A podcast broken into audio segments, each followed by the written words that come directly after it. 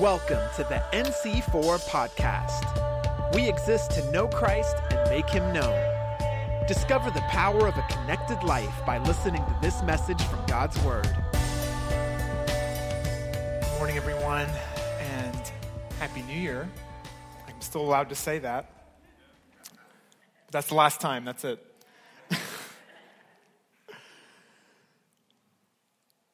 There's an invitation to us as we begin this new year to dream together. And to dream not only with those that have gone before us, with those who will follow after us. I believe 2024 is our year to proactivate dreams of generations. Because I believe we're in a season right now as a church, an unmistakable moment where the Lord is beginning to fulfill dreams of generations. And at the same time, it's not only something that is in fulfillment of the past, but it's an invitation for us right now to proactively pursue the things that God has said. And so this is the year to proactivate dreams of generations. And yes, I did coin the term proactivate. Don't look it up in the dictionary. It's proactive activation, is the idea. So I'm going to unpack this morning what that means and what I believe the Lord is inviting us into uh, as we open up a new series today and we take a look at our strategic focus for the year.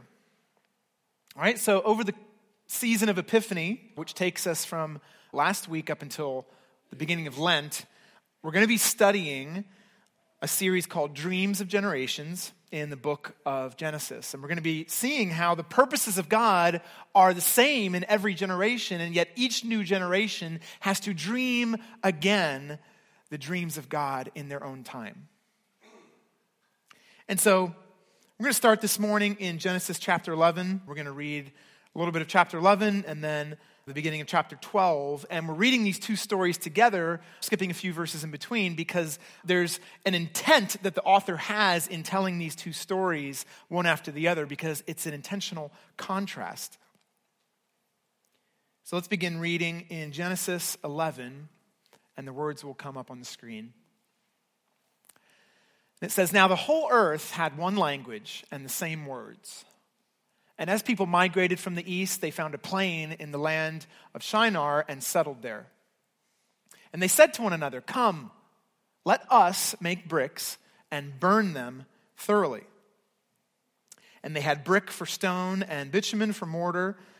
Then they said, Come, let us build ourselves a city and a tower with its top in the heavens, and let us make a name for ourselves, lest we be dispersed over the whole face of the earth. And the Lord came down to see the city and the tower which the children of man had built. And the Lord said, Behold, they are one people, and they all have one language. And this is only the beginning of what they will do. And nothing that they propose to do will now be impossible for them. And the Lord said, Come, let us go down and there confuse their language so that they may not understand one another's speech. So the Lord dispersed them from there over the face of all the earth, and they left off building the city. Therefore, its name was called Babel, because there the Lord confused the language of all the earth, and from there the Lord dispersed them over the face of the earth. Now we're going to skip to chapter 12, beginning in verse 1. It says, Now the Lord said to Abram, Go from your country and your kindred and your father's house to the land that I will show you, and I will make of you a great nation, and I will bless you and make your name great, so that you will be a blessing. I will bless those who bless you, and him who dishonors you I will curse, and in you all the families of the earth shall be blessed. So Abram went as the Lord had told him, and Lot went with him. Abram was 75 years old when he departed from Haran.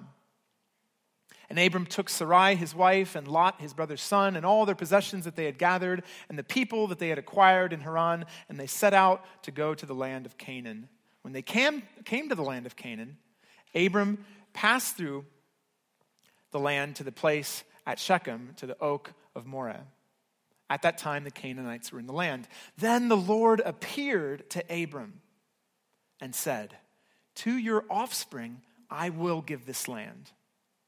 So he built there an altar to the Lord who had appeared to him. From there, he moved to the hill country on the east of Bethel and pitched his tent with Bethel on the west and Ai on the east. And there he built an altar to the Lord and called upon the name of the Lord. And Abram journeyed on, still going toward the Negeb. So here we have this contrast between what I present to you as two dreams of glory. In chapter 11, you have Babel, which is the dream of going beyond every human limitation, of achieving glory in fame and power by means of technology, by means of human ingenuity and management practices. And you think, well, God commanded Adam and Eve to multiply and fill the earth and subdue it and have dominion over it, right? Didn't he also repeat that command to Noah? And so you, you, you might ask on a first reading, well, what, what was so wrong with what they were doing? And the answer is, is that they were out to make a name for themselves, to make an identity for themselves, to glorify themselves. They said, We will build a city for us. We will build a tower that reaches to the heavens. We will make a name for ourselves. We will glorify our own name. And so it's a dream of humanity winning its own glory. And, that, and then in chapter, that rather than telling God his plans, he listens to God's voice. Instead of saying, Come, let's build something amazing for ourselves and make a name for ourselves so that everyone knows who we are, God says to him, Go, leave your nation, your kindred, your household, every single thing that could reasonably give you comfort, security, and identity. Leave it. And I will give you a name. I will make your name great. And so Abram pursued not the glory of man, but the, the glory of God. And yet, what you see is because he was willing to listen to the voice of God and go when he told him to go and seek God's glory first, what you find in that passage is that God says, My own glory I will share with you. I will make your name great. I will bless you. I will protect you. I will cause you to multiply.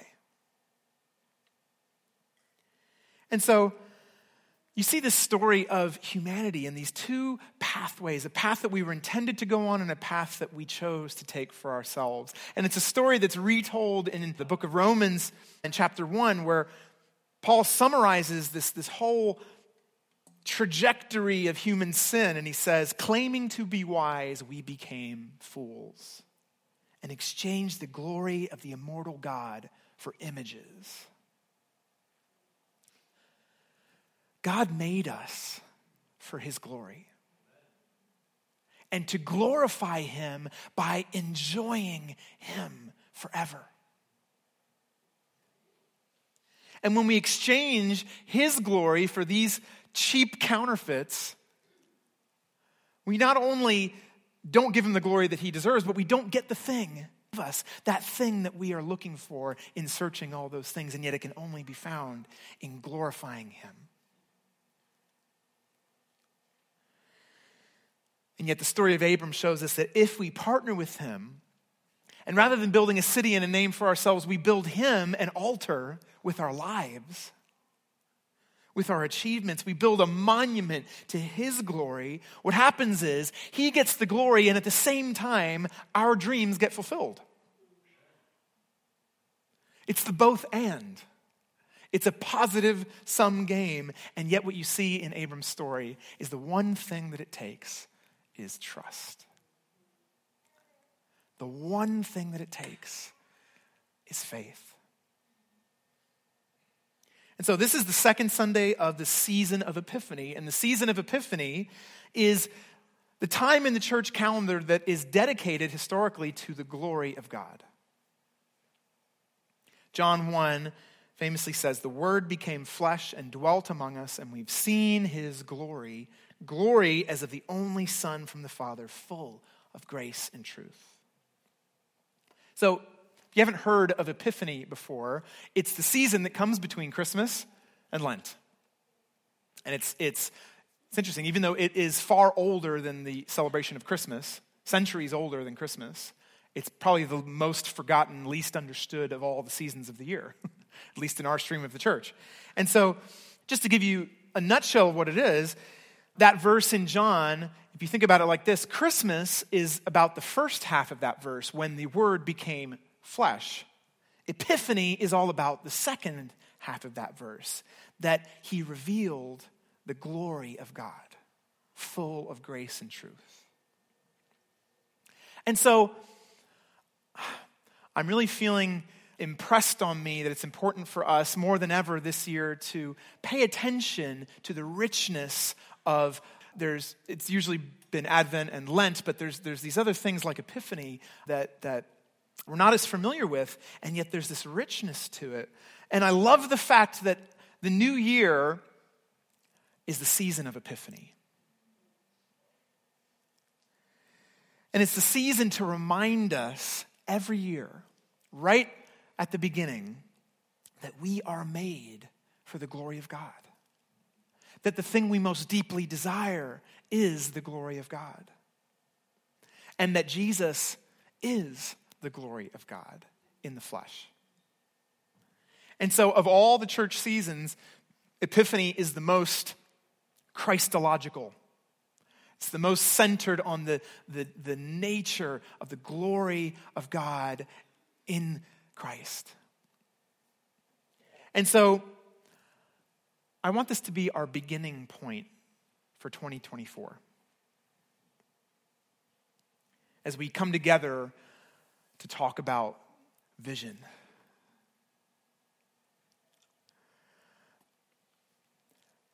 Can I be vulnerable with you guys for just a second? Is that? Thank you. Okay. Some, some of you weren't quite sure. That's okay. Vision Sunday It's not a thing that I've experienced outside of the Church of America. And quite honestly, the last few weeks, I've been feeling a ton of pressure and anxiety. Because, not that anyone has put it on me, but what I feel, what, what I put on myself, if you will, is this pressure to have it all worked out, have the year planned out. This is what it's going to be. Here's why you should be excited about it. Here's exactly how we're going to do it. And here's how much you need to donate. Right? And it was like every facet of time and circumstance was militating against me having the space to be able to actually get that kind of thinking done. and honestly, I, have not. I've, I've really not been my optimum self the last few weeks at home, in the office, just, just in myself because I've had this, this, this anxiety about it.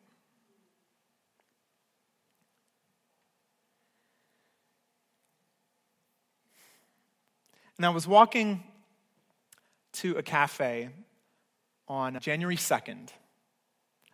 And I was, I was going to sit there for a number of hours and try and get some long thinking time for this. And I'm freaking out inside because I'm like, I've only got like three hours. How am I going to do this? So, and I'm going, and I feel like the Lord spoke to my heart and said, Ian, I will provide the vision.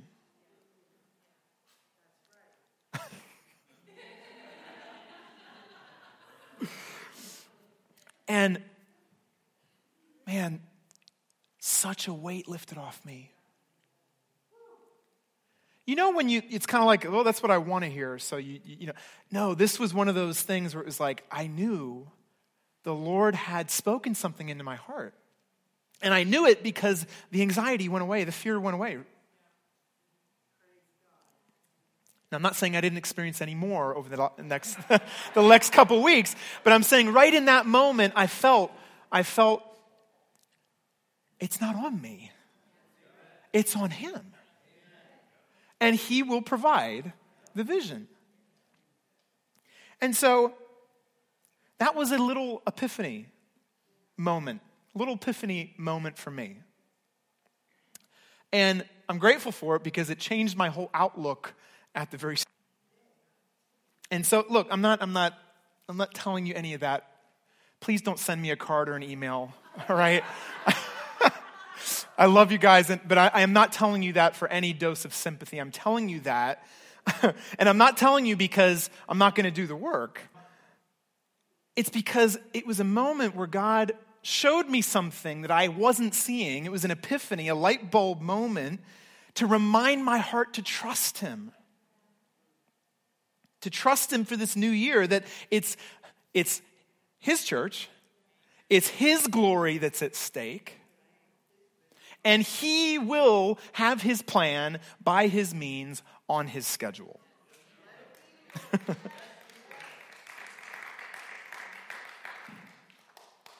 and so our job is just to be faithful.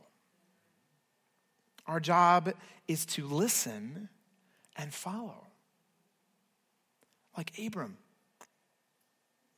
To seek his glory with all our hearts, and as we do, we will find our own dreams fulfilled.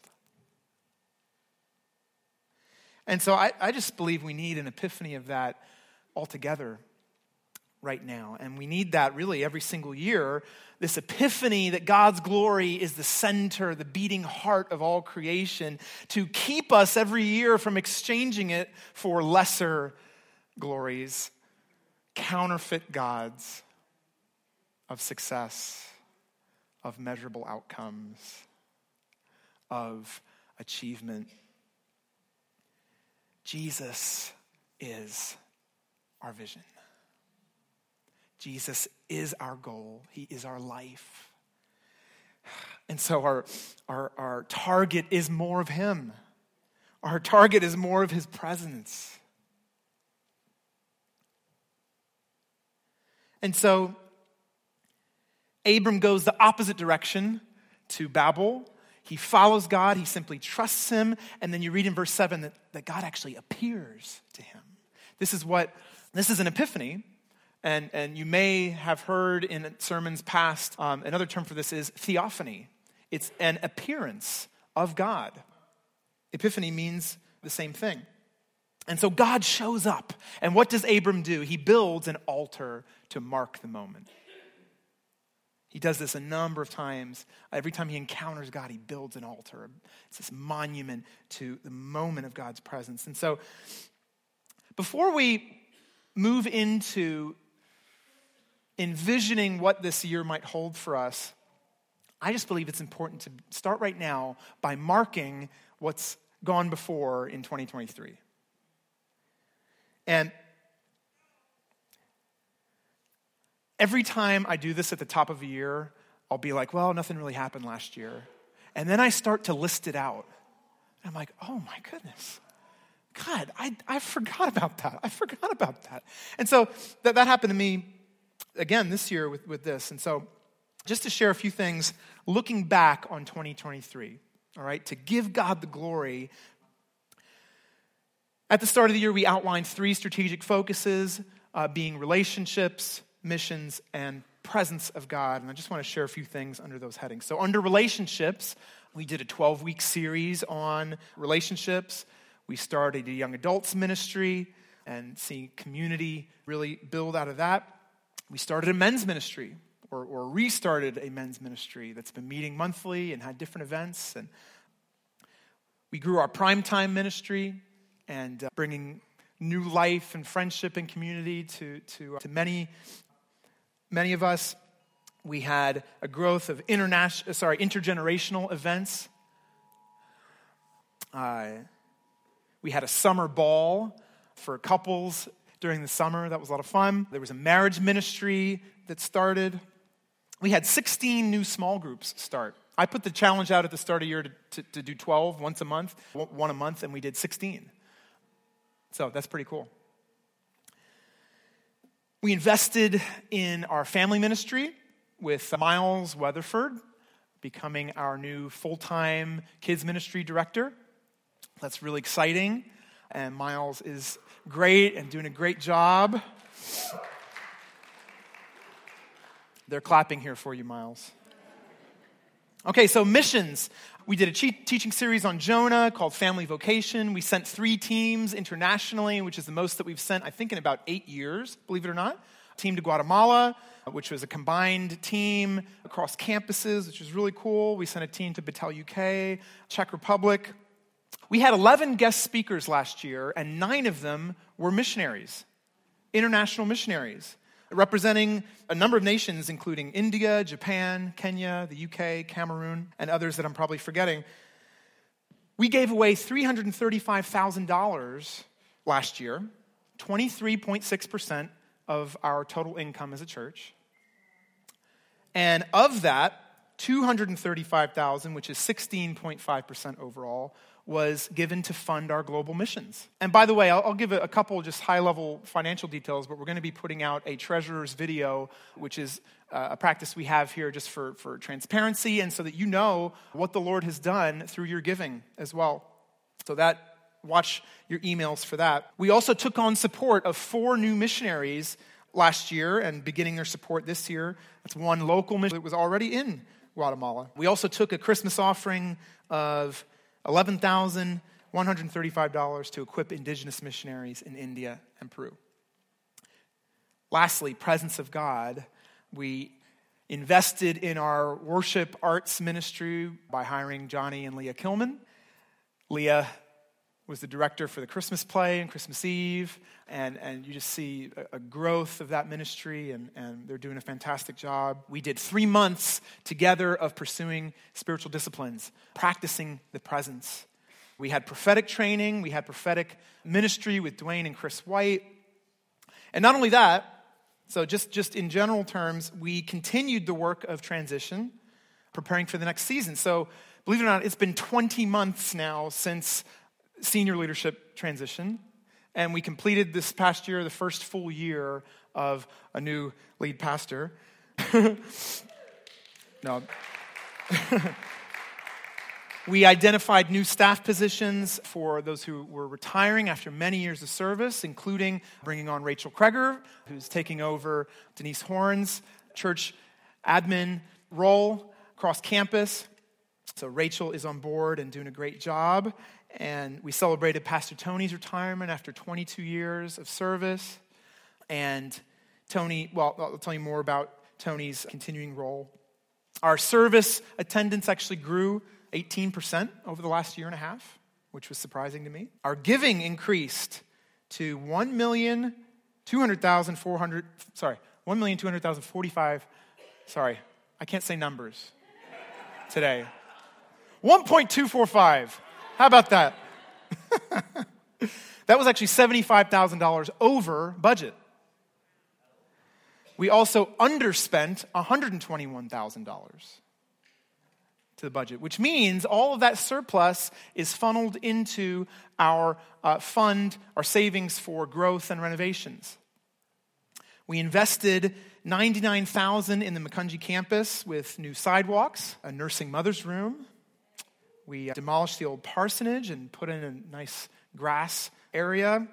We put new air conditioning in the fellowship hall. We also invested in both campuses in better live stream equipment. So you're welcome, everyone online. and uh, and that's not that's without even mentioning, you know, like commitments for Christ, baptisms, marriages. So I could go on and on. There was a lot more. Can you just agree with me that there's a lot to thank God for just in this past year, right?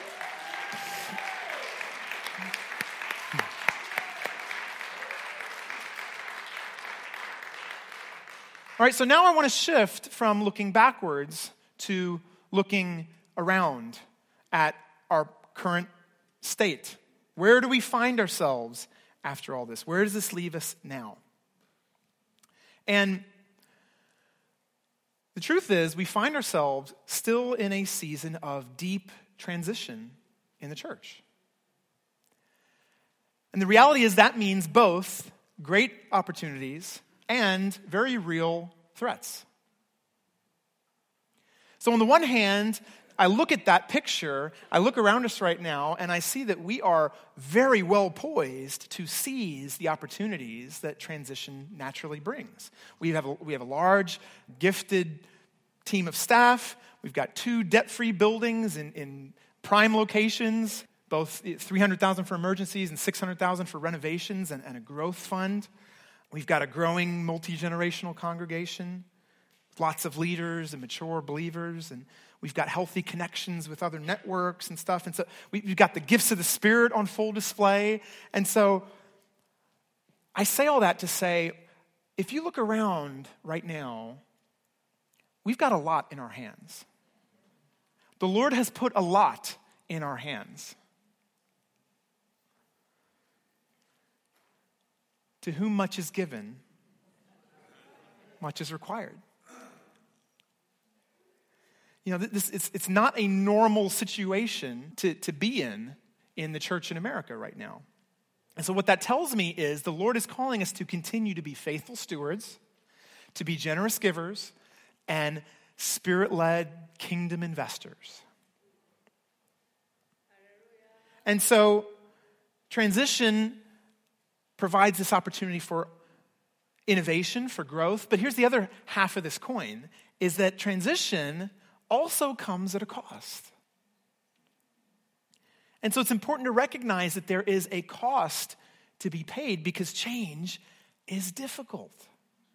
Change is always difficult, even if it's a change that you signed up for, that you want, it is difficult.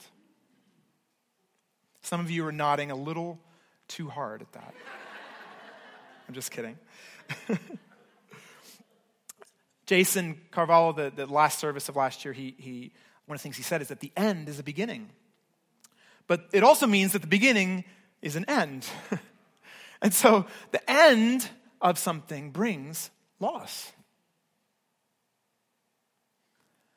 Whether it's the loss of a beloved leader that you looked to, that mentored you, that discipled you, that counseled you for new face of the familiar, the warm, the things that you have known for many years, or the comfort in exchange for new and maybe somewhat unsettling styles and ways of doing things. Maybe it's the end of a beloved ministry in which you grew and thrived and saw the Lord move. Maybe it's the loss of a position of influence that you once had. And people no longer look to you for that input in the same way. And I repeat, even if you signed up for the changes, all of that is very difficult. All of that is a real loss. It doesn't matter if you were on board with it, it's still an ending. And an ending is painful. It just is. And so I, I just, I want to acknowledge that right now and say that it's important to recognize it. I don't know that maybe in an effort to be positive and move forward, maybe we haven't acknowledged that as much as we could have. But it's important to allow ourselves room for that. And, and even as we stay on board and follow God, it doesn't negate the fact that that was loss and that was painful. And it makes me think of Abram. You know, do you think he didn't feel a pain and a loss in leaving his nation, his kindred, his father's household? And he was 75 years old, right? It's not typically the time when the stage of life where you set out on a whole new thing. and yet it didn't stop him from obeying. It didn't stop. And I think it's one reason why it's so important for us to stop and mark and celebrate the endings. We're, we, we've been doing a lot of retirement celebrations. We've got one next week. We had a couple last year. And it's important to stop and mark and celebrate, but as part of that, to also acknowledge that there's a loss there. It is bittersweet. And so I just want to tell you if you, if you, if you have felt that, if you are currently feeling that, it's okay. It's normal. It's to be expected. And if you feel it, it doesn't mean that you're just being negative and you're not on board and you're holding everything back. It just means that you loved something, right? It just means that you loved someone or something and that thing is coming to an end and there's a pain attached to that. Kind of like the pain that a parent might feel, I am not there yet. When, when a child graduates, it's the end of something Yes, it's the beginning of this wonderful new season, but it is an end to something, right? And it's bittersweet. And so, as we look around us, we can acknowledge that we're still in this process of transition. Pastor Grubby did a great teaching in the summer for, for our leaders on, on what it looks like to manage transition prophetically within the church. And he was applying the work of, of Dr. William Bridges, which is in the business world, to the church. And he used this image of crossing a river. And you picture on side A, or on your, your side A, is where we've been. And side B is where we're going. And in between is this river. And some of us couldn't wait to leave side A and get to side B. And others of us were quite happy in side A and are a little bit suspicious of side B. And so we should expect that this season will bring up a whole lot of emotions that we didn't expect to feel, and we don't even quite understand why we're feeling them. That's normal. And it's because we find ourselves now in that river, crossing over. And the thing about rivers is that they flow, right? And when you're trying to cross a river, what happens when you're trying to cross a flowing river? You experience resistance. You experience pressure, tension. And so, this is a season where we should naturally expect pressure that's going to come up in life, in time and schedules, and also just resistance from the enemy to the new thing. And so, what do we need in the crossing the river stage. What is it that we need when we're navigating that river? We don't need just plans and visions. We actually need encouragement for one another. We need care for one another, which means a depth of relationship. We can't get by on the same level that we had over here. We need to act, we're in the boat together now. We're in this together, sink or swim. When you go through something like that, it tends to bind, bond you together because you need it to survive. But more than anything, we need faith. So I want to, I want to, I haven't told this person that I'm going to do this, but I'm, i want to play you a prophetic word that was delivered here at Macungie by Phil Osborne on December 31st. We, we have it on video, and I really think that they're fitting, and I want everyone here, if you were here then, saw it, but Bethlehem did not have that opportunity. So I'd like to play that video. God was speaking to me about the faithfulness of what we just experienced as a body over the past 10, 15 years, in that this transition that's occurring right now has left us in a really good situation, you know? Um, we have no debt. You know, there's like, it's like there's so much opportunity right? But it was almost like a, a challenge that God wants to bring to us now. It's like, I've been faithful The people who have labored have been faithful, and the word was faithfulness, but there is a new season of faith that is coming. We need to have more faith. We need an increase of faith because there is, I mean, this is a perfect word today in terms of risk. Like, we need to believe God for bigger things. We need to believe God for better things. We need to believe God for breakthrough. We need to believe God for to dream again. There's people here who haven't dreamed for a really long time because it's easy, right? Ah, well, we just come, we do our thing, right? But there are people who've had dreams and they've left them go because there wasn't a, a wineskin to hold the bigger dream, right? So now is the time to step into that place, to step into that dream. But it's going to require a lot more faith than what we're exercising right now. So we can honor what has been built to ne- till now and those who have built it till now. But it is time to have faith to believe God for what is ahead. And there's so much of this transition that's happening. It's happening, much transition that's occurring right now. And we need faith to believe God for bigger and better things. So I'm just going to pray for a release of faith right now and for the gift of faith that people would pick up dreams that they've left go of for years. They've stopped, people of here have stopped praying for things. For years now, you just stopped praying about a specific thing that you are believing God for. It's time to pray again. So, God, we just come to you right now. And I, Lord, I just pray right now for release of faith in the name of Jesus. I pray, God, where there's been dormancy in believing you for bigger things, I pray for a breakthrough right now in the name of Jesus. I pray our faith would be activated. I pray our prayer life would be activated. I pray that our hunger would be insatiable for the Word of God. Lord God, that the first thing we do when we wake up is not scroll through our stupid phones, that we would look to you, Lord God. We would seek your face, Lord God. We would seek your heart, Lord God. We would cry out to you, Lord God, because, Lord, we need you. We need you. We need to believe, God, you, Lord, for bigger things, Lord.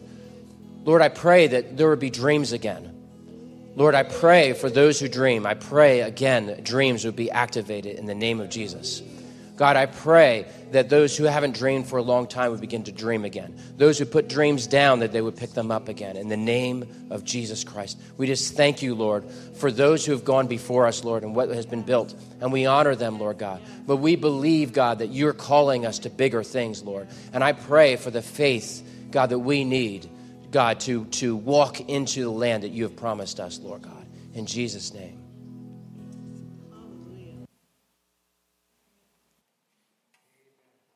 Amen. So, I want to turn our attention now. And Phil gave that word on December 31st, and little did he know, in my journal, I went back and checked the date, on November 28th, I wrote the word that I believe the Lord dropped into my heart for this year, and it was proactivating dreams of generations. So, an extremely fitting word for the season, I believe. And so, I, I I just sense so strongly that now is our moment to go back to the dream for a new generation, to revitalize for a new season, a new moment in the life of this church, to seek the glory of God.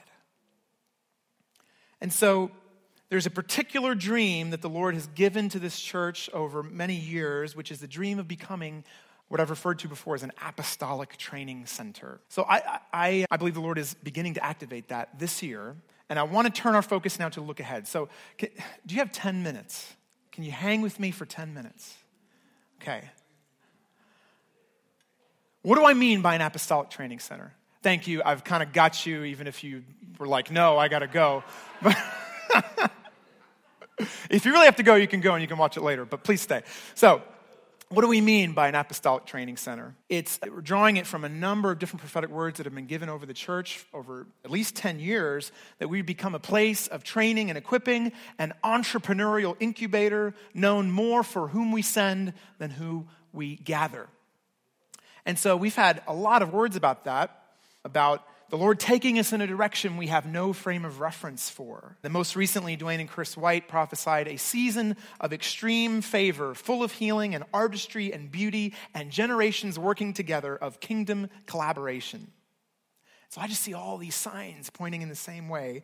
And really, I believe it's, it's nothing different than what the Lord laid out as the vision for his church in Ephesians 4 which is the giving the apostles, the prophets, the evangelists, the shepherds, the teachers, to equip the saints for the work of ministry that the whole body would be grown up into maturity.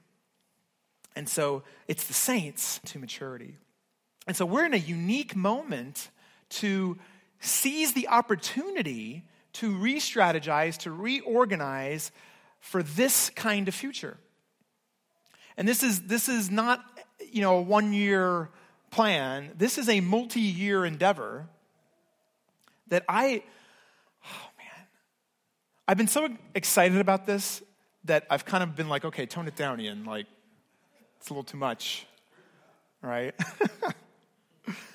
but I, man, if the Lord could do this in us, this is something that could impact a generation, it can impact our region.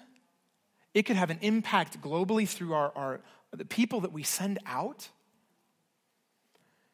And it's a dream that was given to the founding generation of this church. And I believe the Lord is saying that now is the moment to proactivate, to proactively act on what He said. So, where do we start as we look ahead to the year to come? And there's, I want to outline three broad tactics that you know, the elders and I and, and the staff have been looking at together, collaborating on to pursue for this year, and that I want to share with you. So, firstly, now is the time to redream the dream. Redream the dream. We can't, move, we can't move into a future that's different from the past without a clear sense of direction. So, every one of us has to know what is our why as a church? Why do we do what we do? Who are we trying to reach? Who are we as a church? And those are the kinds of questions that are captured and answered as a result of several years of, of seeking the Lord on this and, and condensing it uh, into something I've called the NC4 Manifesto 2024. Thank you very much. Uh, we'll have copies of that for you online at some point soon. But this is, a, this is a little document that I said it's been really the process of four years of seeking God, of asking Him, looking back on who He's made us to be, what He's done in the past, and what we dream in Him for the future. And so I want to share a few of the, the core statements of this manifesto. Our core conviction, the reason we do anything at all, is that true life is to know God in Christ. It's why we do what we do. It's why we seek Him. It's why we share Him. Because if people don't know Jesus, they are missing out on true life. And so we exist to three words multiply, mature, disciples.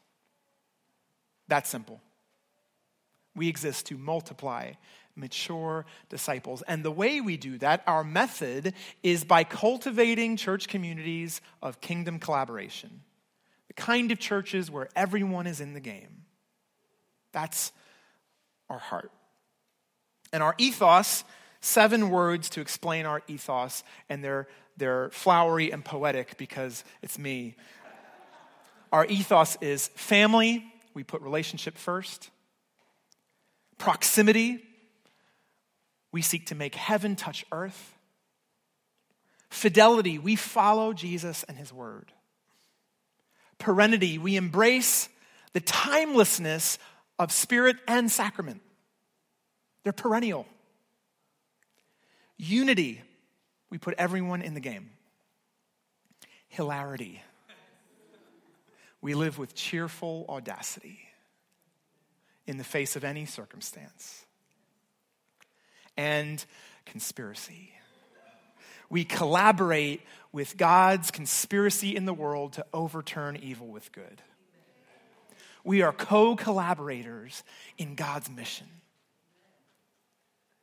And so, our dream for 2030 is to see four entrepreneurs.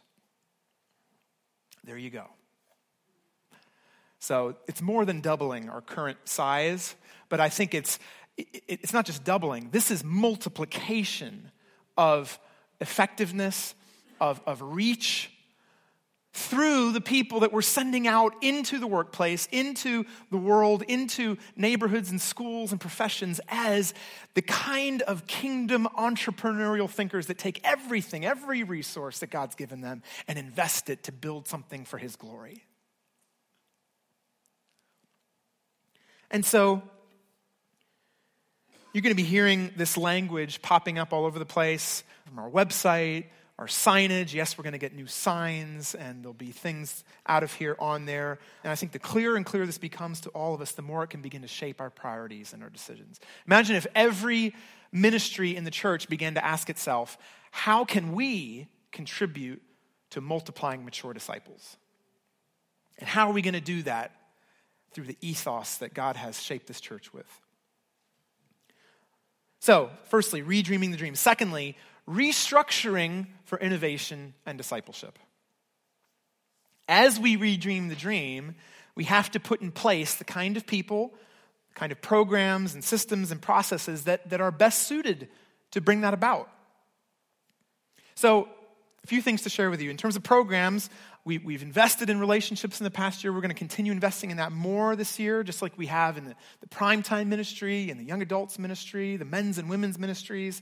So I just see more meals, more affinity groups and, and outings, uh, God willing, more retreats.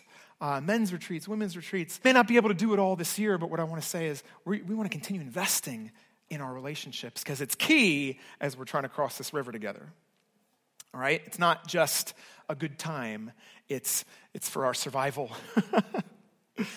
Uh, he recently retired as, as our executive pastor and as an active elder, but he is continuing remotely as a part time uh, treasurer for the church while we are seeking a finance director that he can pass the baton to on that side. Pastor Bob will be retiring on March 1st. And so, uh, as associate pastor, primarily over care, and we love Bob, and he has given decades also to this church and poured out his heart and his calendar for so many of us. And so, yeah, we'll enjoy celebrating what you've, what you've given to this church, Bob, but we are going to deeply miss your ministry as well. On that note, however, I am happy to announce we're going, we're intending to install Delana Sirard as part of the pastoral team. And as many of you know, her calling and gifting is already well confirmed in her work as an intergenerational coordinator and with the prime time. And don't be afraid, prime timers, she will not be taken away from you. I would have a mutiny on my hands. Um, but Delana has been a, an integral part of the family ministry team, which really, as I see it, has been kind of the tip of the spear of what the Lord's doing on a wider scale across the church. Because really, all the things that I see us dreaming for in the church as a whole, we've seen happening in the family ministry, in our youth and kids and prime time and, and, and young adults. And so that brings me to Pastor Ellie. Anyone who's had any interactions with Ellie as she's been working here at the church, you know just her massive heart to disciple young people, but also just how incredibly effective she is in effective operations in administration. And so Ellie's role is going to be expanding in order to help bring all our various ministries into alignment and moving in the right direction uh, towards the dream. And so we brought Miles Weatherford onto staff as a full time kids director, kids ministry director. And so, what that enables Ellie to do, she's still going to be overseeing the kids ministry, but it enables her to focus uh, more of her attention on well, she's going to have a new title. She's going to be pastor not of kids and youth, but pastor of youth and ministry integration. All right? And she'll work on aligning all of our different efforts, building effective systems, processes to fit the new season. So that's exciting. So, youth, she's not going anywhere. They already know that, but I'm telling parents, Ellie's not going anywhere with our young people because they are knit into her heart Thirdly, and lastly, now is the time to recapture a pioneering spirit. So, beyond redreaming and restructuring, we need to recapture a pioneering entrepreneurial spirit. And I think there's three ways we want to do that this year equipping, strategizing, creating. What do I mean by equipping? I mean leadership development. All right? We're outlining a formal leadership pipeline, all right, where roles, responsibilities, and pathways between them are going to be aligned across the church. So we know, and there's, there's a way that we can know how to grow if you're called as a leader. Not only that, but spiritual growth across the board. We're developing a discipleship process, like an outlined discipleship process, so that no matter where you are, to get a sense of what your maturity level is and what are the next steps to continue growing. A lot of times we get stuck because we just don't know what to do next right? And we don't have anyone to help us to say, here's what you should do next. So we're, we're outlining a discipleship process where we'll have a greater understanding of what are the next steps at each level of growth, all right? Lastly, gifts training. So we, we've done prophetic training in the past. We're going to do more prophetic training this year, small group training. I'm also going to run a, a homiletics class, which is, you know, a class teaching how to preach and teach. Okay, so equipping. Secondly, strategizing. We're going to form a new, I want to call it a discovery team that's going to meet regularly to strategize. It's a strategy team that's going to meet and put flesh on the plan of moving the dream forward. So they're going to be advising, setting goals, monitoring progress, and that's not just going to be staff, that's going to be a cross section of different leaders, staff and, you know, non-staff throughout the church. And then lastly, creating. It's the last thing, give you hope, creating. All right, now, I think it's become increasingly clear that one of the things that really fits our vision and God has equipped us to do really well in this church is the arts. And when I look at the arts and what they do, and I look at the Christmas play, that happened, you know, Christmas Eve and, and the community that was formed there, the kids that were mentored, and the gifts that came out of nowhere, seemingly. I just see so many aspects of exactly what we mean by becoming an apostolic training center are in microcosm in that little space of the creative arts.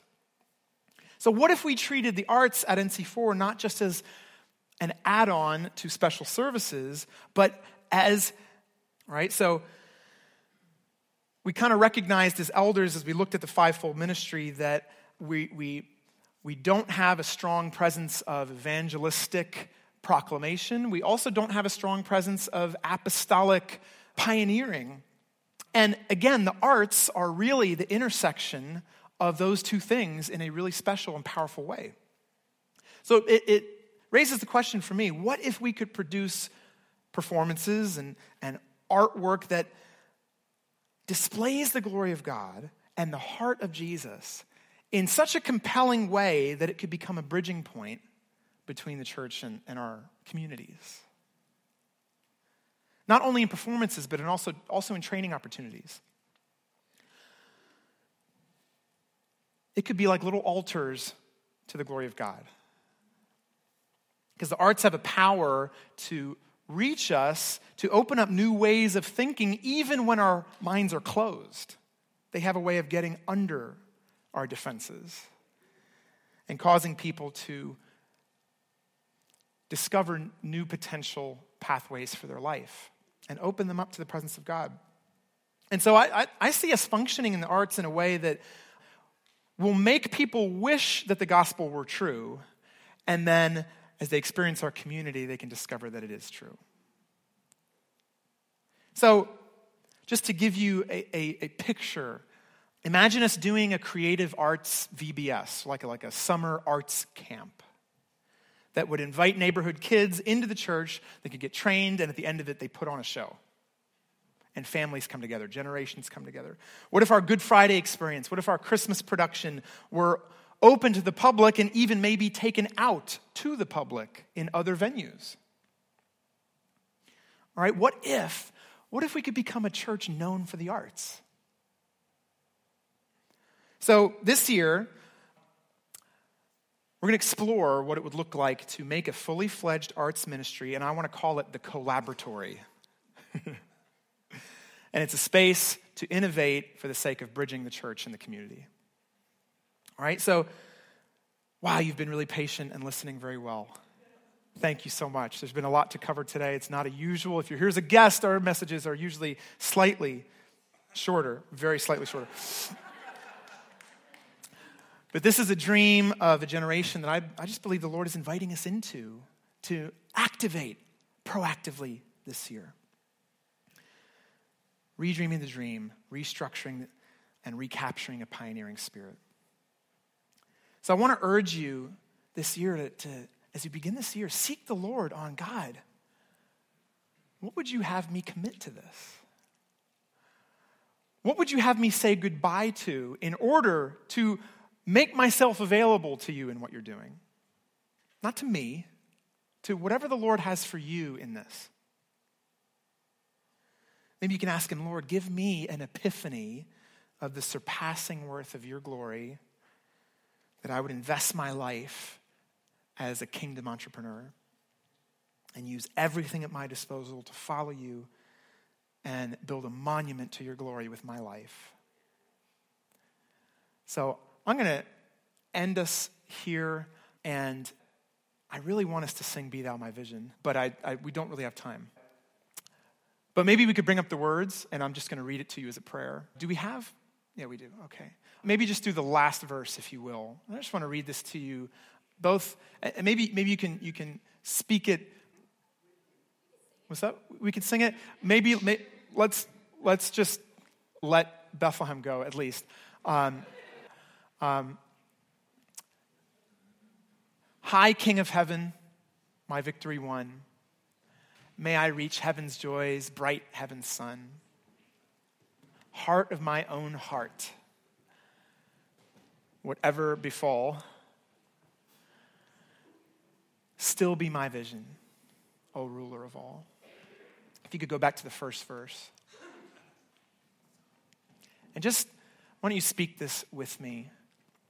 Be thou my vision, O Lord of my heart. Not be all else to me, save that thou art. Thou, my best thought by day or by night, waking or sleeping, thy presence, my light. Lord Jesus, you are our vision this year.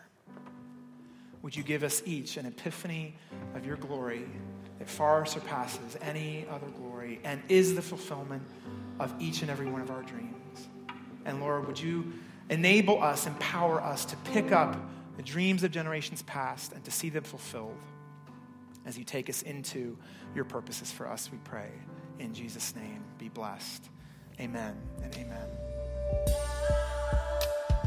Thank you for listening to the NC4 podcast. For more info, visit our website at nc4.org. We believe in the power of a connected life. If you prayed to give your life to Jesus today, we'd love to help you walk it out together. Just text the word Jesus to 610 816 6062.